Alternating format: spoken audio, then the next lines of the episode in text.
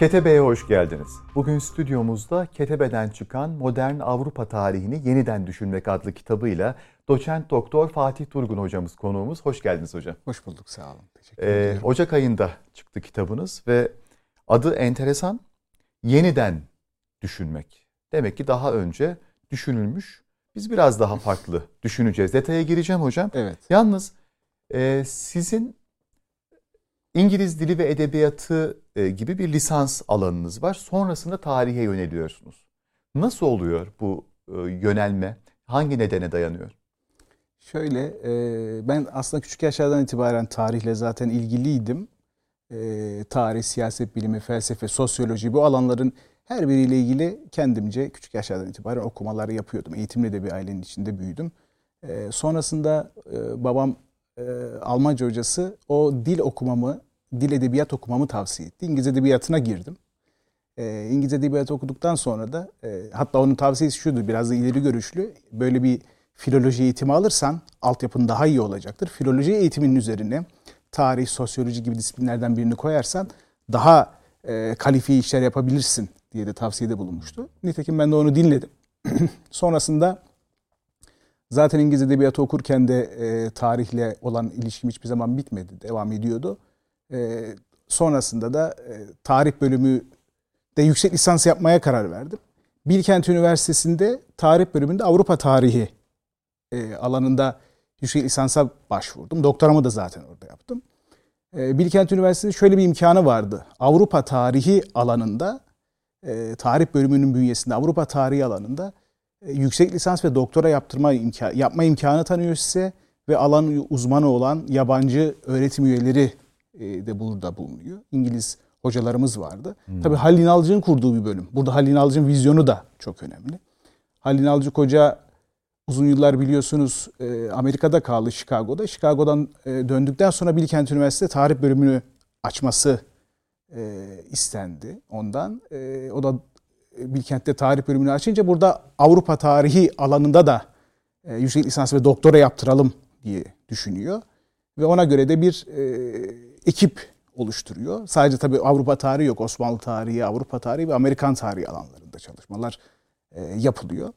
E, ben de orada yüksek lisansa başvurdum. E, Halil Hoca da vardı. Yine tarihçiliğimizde önemli olan isimlerden Stafford Shaw da vardı jürimizde. E, orada yüksek lisansa girdim. Tabii e, burada yine şunu da vurgulamak gerekiyor. E, oranın öz, özelliği de şu yani e, karşılaştırmalı Hani genelde şöyle bir şey vardır, anlayış vardır işte. Osmanlı tarihiyle işte Avrupa tarihini karşılaştıralım. Hı hı. Bu değil daha ziyadesiyle biz Avrupa tarihi çalışmasını, saf bir Avrupa tarihi çalışmasını nasıl yapabiliriz? Bu kaygıyla da hareket eden de bir bölüm oldu. E, bu çerçevede çok da uygun geldi bana yani oraya girmek, orada başlamak. E, ve e, eğitim, yüksek lisans ve doktora eğitimine bu şekilde başlamış oldum. Yani tarihçilik e, meslek olarak tarihçiliğe girişim böyle diyebilirim hı hı. size. Hocam e, kitabı ithaf ettiniz hocanız. Evet. E, Türkiye'de Avrupa tarihçiliği işte az önce dediğiniz gibi hep böyle belli bir e, alana yönelmiş durumda. Karşılaştırma üzerine daha ziyade. Bu anlamda hocamızın bir etkisi oldu mu size? Evet yani direkt etkisi oldu. Açıkçası benim metodolojik olarak da e, yeni bir bakış açısına sahip olmam Avrupa tarihiyle ilgili e, sağlayan hoca da kendisi oldu. Kadok Layton oldu. Tabii oradaki diğer e, katkı sağlayan hocalar veyahut da kitaplarını, eserlerini okumuş olduğumuz e, yine akademisyenler gerek yurt içinde gerek de yurt dışında olan akademisyenlerin katkısı büyüktür. Ama Kadok Layton'ın e, burada direkt e, şekillendirici etkisi oldu. Kitabı tabi hazırlanma sürecinde vefat etti hocam. E, ben de onun hatırasına kitabı e, ithaf etmeyi düşündüm. E, şöyle bir şey, bizde iki problem var Avrupa tarihçiliği ile ilgili. Ben ona biraz girmek istiyorum açıkçası. Lütfen, lütfen hocam. Avrupa tarihçiliği denilince bizde şu vardır. Avrupa'yı bilmemiz gerekir. Avrupa çok önemli. Şimdi görürsünüz televizyonlarda çıkıyorlar. Yani haftada bir iki programda bu tür şeyleri ben kar- karşılaşıyorum. Çok belki bir abartı da oluyor olabilir ama haftada bir iki defa programlarda karşılaştığımda oluyor. Avrupa tarihi çok önemli. Mutlaka bilmemiz lazım. Tarihimizi ancak e, tarihimizi daha iyi anlayabilmek için Avrupa tarihini öğrenmemiz lazım denir. Ama kimse Avrupa tarihi üzerine çalışma yapma derdinde değildir. Birinci problem bu. İkinci problem siz Avrupa tarihiyle ilgili bir çalışma yapmak istersiniz. Avrupa tarihi çalışması yapmana ne gerek var? Niye Avrupa tarihi çalışıyorsun ki? Sen Avrupalılardan daha mı iyi bunu yapabilirsin? denir. Bu, bu, bu şöyle problemli bir yaklaşım tarzı. Bu yıllarca biz neyden muzdarip olduk? Oryantalizmden muzdarip olduk değil mi? Hep eleştirilen şey ne oldu? Oryantalist bir bakış açısıyla Batılılar bizim tarihimizi yazıyorlar dedik. Ama biz niye kendi bakış açımızdan Avrupalıların tarihini yazma girişiminde bulunduğumuz zaman yapamayalım bunu? Bunu yapabiliriz. Ee, ikinci problem de bu oldu. Ben bunda halen karşılaşıyorum bu tür sorunlarla. Yani işte Avrupa tarihini niye sen çalışıyorsun? Niye bu alana yöneldin? Ee, bunu Avrupalılardan daha iyi yapabilir? Evet daha iyi yapabilirim. Ben ve başka arkadaşlar da var örnek verebileceğimiz yine. Yurt dışında onların standartlarında evrensel dergilerinde, yayın evlerinde yayınlarımızı bastırabiliyoruz. Ya şimdi hocam, e, Avusturyalı bir tarihçi bizim tarihimizi e, yazıyorken bizdeki çok böyle büyük büyük işte önemsenen efendim tarihçiler e, habire ona ithafta bulunuyorken ondan kaynak aldığını söylüyorken neden bizim topraklarımızdan bir insan Avrupa tarihini üstelik onların olamadığı kadar objektif olarak değerlendirmesin?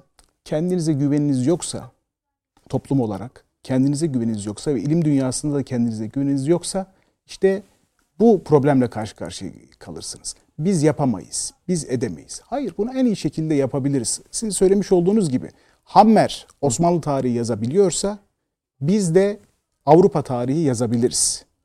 Ve bunu da evrensel standartlarda da yapabiliriz. Bunun dediğim gibi yapabilme örnekleri mevcut. Yani bir makale gönderebiliyoruz yurt dışına ve yurt dışındaki onların dergilerinde bu önemli bu nokta çok önemli. Onların dergilerinde onların hakemliğiyle makalemiz yayınlanabiliyorsa demek ki biz bunu yapabiliyoruz. Ve kabul ettirebiliyoruz. Daha zor oluyor, daha meşakkatli oluyor. Yani işte hakemlere gönderildiği zaman 4-5 tane hakemin raporu geliyor. Çünkü siz sonuçta buradan yazıyorsunuz Avrupa ile ilgili bir şey. Daha sıkı bir değerlendirmeye tabi tutuluyor. Ee, ama bunu yapabiliyoruz ve bunun gelişmesi lazım. Yoksa kendimiz çalıp kendimiz oynarız.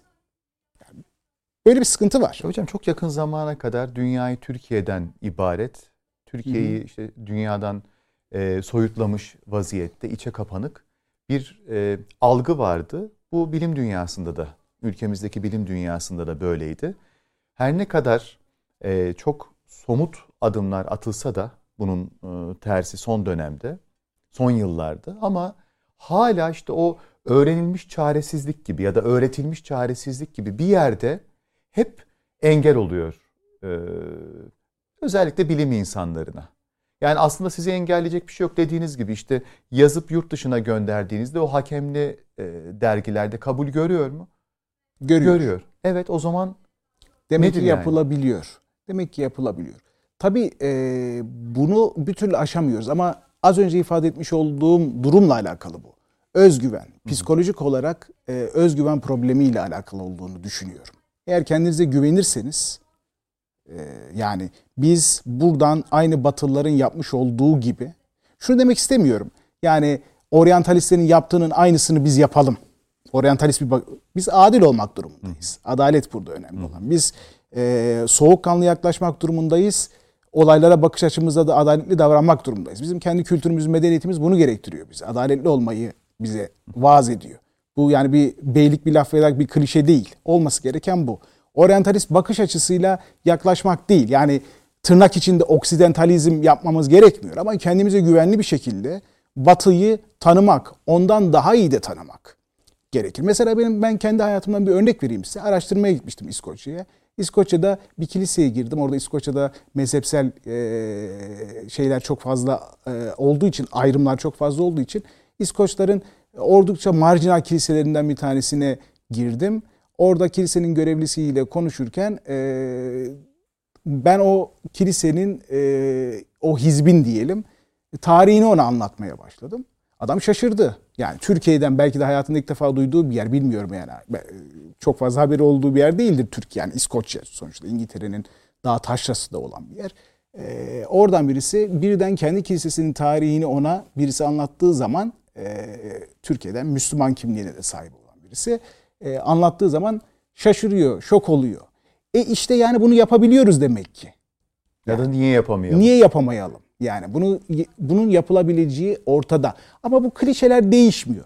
Klişe ne? İşte biz yapamayız. İşte bizde Avrupa tarihçisi yok. Şimdi açın yani yıllarda televizyonlara çıkan kişiler var.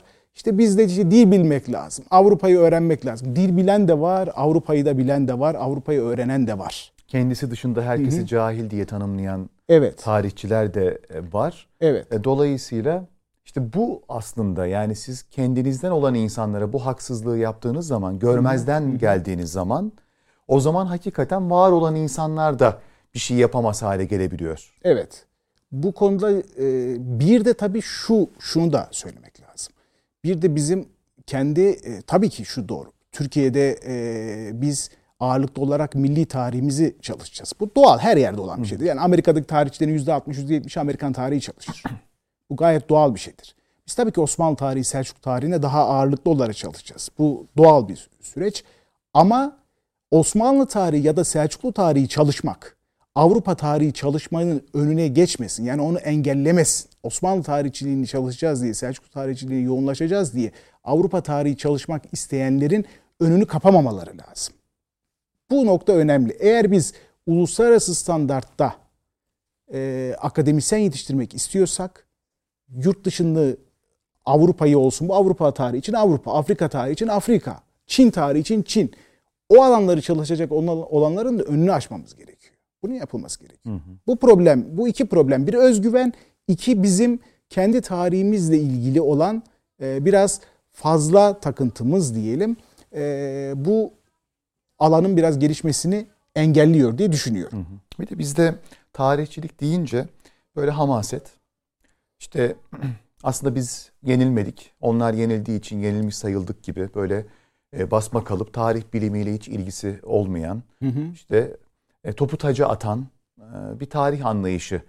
En azından işte ilk e, orta ve e, lise öğreniminde, öğretiminde e, bize dayatılan tarih buydu ve hala zihnimizde tarih deyince böyle bir alan canlanıyor. Halbuki belgelere, arşivlere yani delile ihtiyacı olan tüm hı hı. E, bilim dalları gibi e, bir alan, tarih alanı. Derken ben şundan da kısaca bir ben e, şeyden bahsedemedim. Bu arada e, Kadok hocamın yani ithaf ettiğim hocamın neden bunu da iki cümleyle de Çok söyleyeyim. Hocam, evet, buyurun. İsterseniz Nedir yani onu sizin Kadok, için çok önemli Layton, kılan? benim bugüne kadar Avrupa tarihiyle ilgili bildiğim kitapta da zaten vurguladım girişte. Kitabın arka kapağında da klişe mahiyetindeki Avrupa tarihiyle ilgili söylemleri, e, Türkiye'de de var olan, batıda da var olan söylemleri yıkmama sağlayan kişi olduğu için ona özellikle bu konuda minnettarım. Evet. Yani şimdi birazdan zaten herhalde bahsederiz diye düşünüyorum. Ee, hani kitabın hı hı. içeriğiyle ilgili sorarsanız da orada da ifade edeceğim. Yani biz aydınlanma ile ilgili bildiğimiz 19. yüzyılda Avrupa'daki dinin konumu ile ilgili bildiğimiz klişe şeyleri değiştirmek, farklı bakışla onlara yaklaşmak konusunda bana e, yeni bir perspektif sundu diyebilirim. Şimdi e, kitabımız budur efendim. Ocak ayında Ketebe yayınlarından e, raflardaki yerini aldı. Hocam aydınlanmadan 19. yüzyıl sonuna diye bir alt başlığı var. Üst başlık modern Avrupa tarihini yeniden düşünmek. Neden bu zaman e, önemli sizin için? Neden özellikle bu zamanı kitabınızda e, ne diyelim odak noktasını aldınız? Evet. Çok teşekkür ediyorum bu sorunuz için. Bu önemli bir husus. Ee, Avrupa tarihinde sadece Avrupa tarihinde değil dünya tarihinde de 18. yüzyılın sonunda aydınlanma dönemi için takriben 18. yüzyılın ortaları gösterilir ama 18. yüzyılın sonundan diyelim aydınlanma döneminden itibaren 19. yüzyıla kadar 19. yüzyılın sonuna kadar ki dönem Avrupa'nın tamamen dünya tarihinin merkezine oturmuş olduğu, dünya tarihindeki belirleyici olan kırılmaların da gerçekleşmiş olduğu işte aydınlanma, Fransız devrimi, sanayi devrimi, e, işte 19. yüzyılın ortalarındaki 1830-48 devrimleri, işte İtalya'nın kurulması, Almanya'nın kurulması 1860'lar, 70'ler. Bunların her bir milliyetçiliğin e, batıda gelişmesi, ideolojilerin ortaya çıkışı, bunların her biri dünya tarihini modernle geleneksel arasında e, ayrım açısından belirleyen, rengini veren e, bu olguların hepsi bu şekilde olgular olarak düşünülmüş ve kırılma anı olarak da aydınlanmayla aydınlanma döneminden 19. yüzyılın sonuna kadarki dönem seçilmiş. Bu birincisi. Hı hı. İkinci nokta ise işin biraz metodu e, şeyiyle alakalı. E, bir eksiklik var. O da şu genelde Fransız devrimi sonrası ile ilgili bütüncül çalışmalar olduğunu görüyoruz. E, bu 18'in sonuyla özellikle 1850'lere e, kadar olan dönem biraz daha boşlukta kalan bir dönemdi. Tarihçiler bazı dönemleri biraz daha arka plana atıyorlar. Onu da biraz öne çıkarmak istedim. E, böyle bütüncül bir şekilde bu döneme yani gelenekselle modern arasındaki kopuşun e, oluştuğu dönem olarak görülen, varsayılan dönemi değerlendirme ihtiyacı hissettim. Bunu da yeni bir metodolojiyle ortaya koymaya çalıştım. Yeniden düşünmek başlığında zaten e, söylediğim üç tane şey var. Birincisi ihtiyatlı bağlamsallaştırma. Hı Sizin az önce söylemiş olduğunuz şey e, anakronizm, anakronik yaklaşım. Hı hı. Anakronik yaklaşım yaklaşımın önüne geçerek yaşanmış olan olayları, olguları dönemin kendi bağlamı içinde anlamak, algılamak. Bağlamsallaştırmayla kastımız bu. Bu bağlamsallaştırmayı yapmaya çalıştım. İhtiyatlı bağlamsallaştırma dediğim şey bu. İkinci olarak ise süreklilikleri, kopuşlar yanında süreklilikleri vurgulamaya çalıştım. Genelde bizde klasik, bu Batı tarihçiliğinde de geçerli olan bir şey. Uzun yıllar bu geçerliydi. İşte Aydın, Fransız devrimiyle birlikte dünya değişti. Fransız devriminin öncesi sanki bir gecede her, her şey değişiyor. Ertesi gün Fransız devrimi oldu. Bütün dünya değişti. Kopuş dediğimiz olgunun içinde aslında süreklilik oldu. Ya Fransız devriminden sonra da eski rejimin devam ettiği bir şekilde. İşte aydınlanma ile birlikte her şeyin din ortadan kalkmadı aydınlanma ile birlikte yani. E, farklı farklı aydınlanmalar vardı. Hatta aydınlanma çok da dinsel de bir hareketti. E, bunları ne yapmak? Bu kopuşlardan ziyade süreklilikleri vurgulamak. Kopuş evet bazı açılardan kopuş sonuçta modern bir dünya ortaya çıktı. Kopuşlar var eski geleneksel olan dünyayla. Ama o sürekliliği görmek. Üçüncüsü de tedrici değişim. Değişimlerin devrimci değil daha tedrici olduğunu vurgulamak istedim. Şimdi diyecekler ki muhafazakar bir bakış açısıyla olay yaklaşıyor. Genelde muhafazakar bir bakış açısıyla yaklaşanlar bu tedriciliği daha çok vurgularlar. İşte daha dönüşümü e, vurgulamaya çalışanlar daha e, radikal e, siyaset tarafında olanlardır. Biraz açalım o zaman. Algı hocam. da vardır. Evet. Tedrici değişim yani evet değişim oldu. Olmadı değil. Yani 18. yüzyıldaki dini anlayışla 19. yüzyıldaki dini anlayış aynı değil Avrupa'da. Ya da 20. yüzyıldaki de aynı değil. Değişti. Ama ne değişti? İşte kurumsal kilisenin hakimiyeti 18. yüzyılda Katolik kilisesi olsun, Protestan kiliseleri olsun Avrupa'nın muhtelif yerlerinde bu kiliseler kendi içlerinde e, siyasetin de baskısıyla ve toplumsal olayların da taleplerin de baskısıyla değişmeye dönüşmeye başladılar 19. yüzyılda ve e, doğal olarak 18. yüzyıldaki kiliseyle 18. yüzyıldaki din anlayışı ile 19'daki din anlayışı aynı din anlayışı değildi. Değişim var ama yavaş yavaş değişen şeyler. Birden değişmeyen şeyler. Tedrici dediğimiz şey bu zaten. Yani kopuş anlarını böyle biraz daha soğukkanlı, ihtiyatlı bir şekilde değerlendirmeyi vurgulamaya çalıştım. Dediğim gibi bu üç yaklaşım. İhtiyatlı bağlamsallaştırma diyorum. E, kopuşun yanında süreklilik, bir de e, tedrici değişim dediğim olgu etrafında yeniden düşünmeye çalıştım. E, eserde de her bir bölümün sonunda da e, kaynakçalar biraz daha okumayı da kolaylaştırsın diye dipnota boğmaktan ziyade e, her bölümün sonunda e, çeşitli temel eserleri, yeni yaklaşımları da içeren çeşitli temel eserleri e, içermeye de çalıştık. Böylece e, okuyucular e, Avrupa tarihçiliğinde neler tartışılıyor ve ne hangi yazarlar var, hangi tarihçiler ön plana çıkıyor bunu da görme imkanına sahip olabilirler diye e, düşünüp planladım. E, ve yeniden düşünmenin şöyle bir önemli bir tarafı var. Yani bu eser e, Türkçe yazılmış olan, bu dönemle ilgili Türkçe yazılmış olan buradan birinin yazmış olduğu bir telif eser. Hı. Bence bu çok değerli bir şey. Bu çok önemli. Yani hani e, kendim yazdığım için söylemiyorum ama bu bence değerli bir şey. Avrupa tarihiyle ilgili. Biz de bakın Avrupa tarihiyle ilgili, modern Avrupa tarihini konuşuyoruz. Modern Avrupa tarihiyle ilgili yazılmış olan Türkçe telif eser yani vardır mutlaka ama yeni Çok olan, nadir. yeni yaklaşımları da içeren eser gerçekten bu eser yeni yaklaşımları mümkün Peki. olduğunda içermeye çalıştı. Hocam hazır biz mahiyetini de şimdi dile getirdik. Hı hı. Ve bu e, durumdan dolayı çok teşekkür ediyorum. Estağfurullah. Çünkü ben bu kadar güzel özetleyemezdim. Yani dışarıdan bir gözle e, hakikaten kendi alanında çok nadir bir eser bu. Hazır e, bu noktaya gelmişken müellifinin dilinden e, bir okuyucu eline bu kitabı aldığında ama çok özetle. Hı hı hı. Ya öncelikli olarak neleri e, bulacak? Ya da neden okumalı? Yani biz bizim bir insanımız bu kitabı neden okumalı? modern Avrupa tarihinde temel bildiğimiz klişe olarak e, bugüne kadar gördüğümüz aydınlanma, Fransız devrimi, sanayi devrimi, modern ideolojiler, bilim din çatışması gibi gerçekten temel ve kritik konuları yeni bir perspektifle değerlendiren, onların e, aslında bizim küçükten beri duyduğumuz şekliyle e, gerçekleşen olgular olmadığını göreceklerdir. Ben size iki tane örnek vereyim somut olarak. Bir tanesi aydınlanma. Aydınlanma diye bildiğimiz şey bize yıllardır anlatılan şekliyle işte Fransa'da ortaya çıkan filozofların e, 18. yüzyıldaki filozofların baskısıyla direkt Fransız devrimiyle bağlantısı olduğu düşünülen bir hareket. Halbuki aydınlanma değil, aydınlanmalar var. Bir aydınlanma yok, birçok aydınlanma var.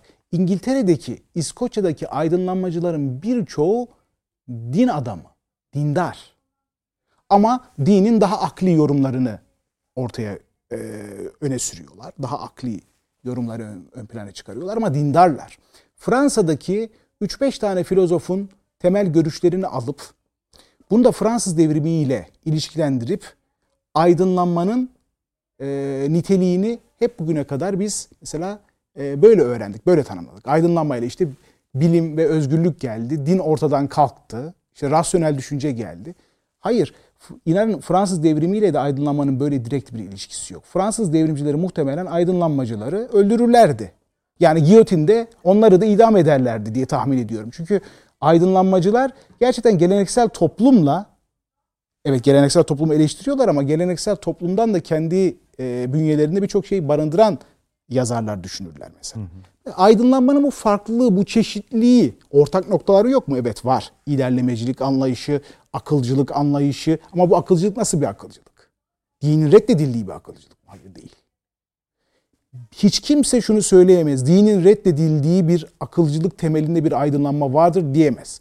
Bunu biz anlatmaya çalışıyoruz ama hala bu devam ettiriliyor. Belki Türkiye'deki bu anlatımı, bu tarifi, evet. işte e, bu yanlış bilgilendirmeyi Batılılar duysa şaşırırlar. Ya bizde öyle bir şey yok. Yoktu. Bu şöyle şöyle diyeyim. Bu Batı'da da uzun süre vardı. Çünkü tarihçiliği protestan ve seküler tarihçiler domine ettiler Batı'da da.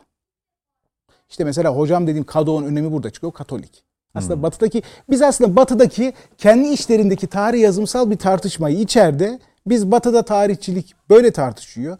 Batıdaki olan kurguyu kendi içimizde kendi bünyemize almışız. Sanki batıda herkes o şekilde inanıyor ya da düşünüyor diye tahayyül ediyoruz. Hocam çok hakikaten kıymetli bir program oldu. Yani özellikle tarih nedir, ne değildir, tarihe nasıl bakmak, nasıl yaklaşmak lazım diye aklında soruları olan seyircilerimiz varsa çok ufuk açıcı bir program oldu. Üstelik bu çok kadar kısa sürede son 1-2 dakikam masanızda ne var hocam bizimle buluşmayı bekleyen? Ee, şu anda e, bir çalışma eski makalelerim yani Ortaçağ Avrupa tarihi ile ilgili yazmış olduğum makaleler var. Onları yine e, derlenecek ve e, yayına çıkacak herhalde yakın bir zamanda bilmiyorum hani Şu anda daha belirlemedik. Yine Ketebe yayınlarıyla tabii o konuda da çalışacağız. E, daha henüz şekillenmedi. O çalışma var. Yine e, Orta Çağ Avrupa tarihiyle ilgili bir çalışma daha düşünüyorum. E, yapmayı önümüzdeki süreçte yine Avrupa tarihinin muhtelif noktalarına değinen yeni çalışmalarla e, hazırlık aşamasındayım şu anda. Peki okumalık, dinlemelik, seyretmelik bize tavsiyede bulunmanızı rica etsek. Her programımızın sonunda konuğumuza sorduğumuz gibi. Evet madem Avrupa tarihçisiyim Avrupa'dan bir e, dinlemelik tavsiyede bulunayım. ben e, Pink Floyd'u çok seviyorum. E, yani e, rock müziğin o 1960'lardaki 70'lerdeki e, o Pink Floyd'larla başlayan e, dalga dalgadan müthiş haz ediyor, duyuyorum. E, ama çoğu kişinin de e, şimdi tavsiye edeceğim albümü de şu. E, çoğu kişi Pink Floyd'un başka albümlerini işte The Wall albümünü falan sever. Ben onların 94'teki son albümleri The Division Bell albümlerini çok seviyorum. E, Roger Waters'ın olmadığı da bir albüm. David Gilmour'ın daha çok e, önde öncülüğünde çıkmış bir albüm. Ben onu tavsiye ediyorum herkese. Benim gerçekten e, dinlemekten sıkılmadığım, derinlikli, çok katmanlı e, bir müzik e, ziyafeti yaşadığım bir albüm diyebilirim. Dinle, dinlemek için onu tavsiye ederim. İmkanı olan da e, plak olarak dinlesin. Hı hı, öyle. Onun, onun, onun lezzeti de çok Aa, evet. ayrıdır. Yani ben, ben Pink Floyd'u mümkünse plak olarak dinlemeyi tercih edenlerdenim. Çok iyi. Ben ee, de bunu öğrenmiş oldum. Bilmiyordum. Yani plak olarak dinleyeceğim. Hocam zaman. hakikaten çok keyifli. Hı-hı. Yani plak dinlemek çok e, keyifli. Kayıtları çok iyi. Özellikle bu e, önemli yabancı grupların kayıtları çok iyi. Plağı çok iyi aktarılmış zamanında. Bulunabilirse ve dinlenebilirse e, inşallah mutlu edecektir insanları. İnşallah. Ne seyredelim? E, filmlerde de Quentin Tarantino'yu seviyorum. E, biraz eleştirilen de bir yönetmen. E, her filmi de sevilmez. Biraz şiddet içeren e, filmleri olduğu için de eleştiriliyor. Irkçılık da içerdiği söylenir, eleştirilir ama Quentin Tarantino'nun filmlerini ben keyifle seyrediyorum. Çünkü şaşırıyorsunuz, ne olacağını bilmiyorsunuz, hep bir beklenti halindesiniz. E, ve e, içinde çok ciddi bir ironi barındırıyor. Özellikle de ben yine onun çok fazla sevilmeyen, genelde olan şüpheliler gibi işte e, filmlerini severler ama ben onun Hateful Eight'ini çok seviyorum. Spaghetti Western tarzında. E, yani e, onu tavsiye ederim. Şey diyelim o zaman. E, rezervuar köpeklerinden başlasınlar. Başlasınlar. Rezervuar köpekleri işte dediğim gibi olan şüpheliler e, işte Jackie Brown bunları e, genelde hani bilinir ve sevilir ama ben Hateful Eight'i e, az sevilen film ama ben onu çok seviyorum. Ne dinleyelim? Dinleyip Pink Floyd'u söyledik. Tamam. Seyredelim. E, seyredelim. Ve okuyalım. okuyalım. Okuyalıma geldik. Okuyalım da e, edebiyat e, ve biyografiyi, e, otobiyografiyi bir arada ba- barındıran, e, her ne kadar perspektifini e, eleştirsem de, çok bana yakın olarak görmesem de, Şevket Süreyya Aydemir'in Suyu Arayan Adam hmm. otobiyografisini ben herkese tavsiye ederim. Ben 2-3 defa okudum. Hı hı. Müthiş keyif aldım. Çok şey de öğrendim. Hem de bizim son dönem Osmanlı, e, e, Cumhuriyet'in erken e, dönemi, o dönemi bir yani kadrocular hareketinin öncülerinden birisi Şevket Süreyya Demir. Onun e, bakış açısıyla da görme imkanına sahip oluyorsunuz. Ben bunu e, otobiyografik tarzda bir eser olarak e, şiddetle tavsiye ediyorum. E, her kesimden insan okumasını. Bir de e, şunu tavsiye edeyim. E, tabii tarihten söylemek istemiyorum yani tarih e, alanından ziyade böyle biraz daha farklı alanlardan da söylemek istiyorum. Katı olan her şeyi buharlaşıyor. Marshall Berman'ın o da yine çok etkilemiş bir eserdir beni. 18. yüzyıl 19. yüzyıldaki o e, batıdaki e, dönüşümü e, işte Marx, e, Baudelaire, Dostoyevski üzerinden e, işte Göte üzerinden e, anlattığı bir başyapıt olarak düşündüğüm bir eser. Bu ikisini özellikle tavsiye ederim. Hocam çok teşekkür ediyoruz. Ben teşekkür ediyorum. Ayaklarınıza sağlık. Eksik olmayın. Çok sağ olun.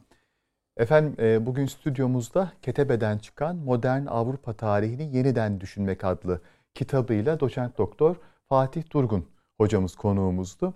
Yeni bir Ketebe'de görüşünceye dek kitap kokusunun hiç eksik olmadığı bir hayat diliyorum. Hoşçakalın.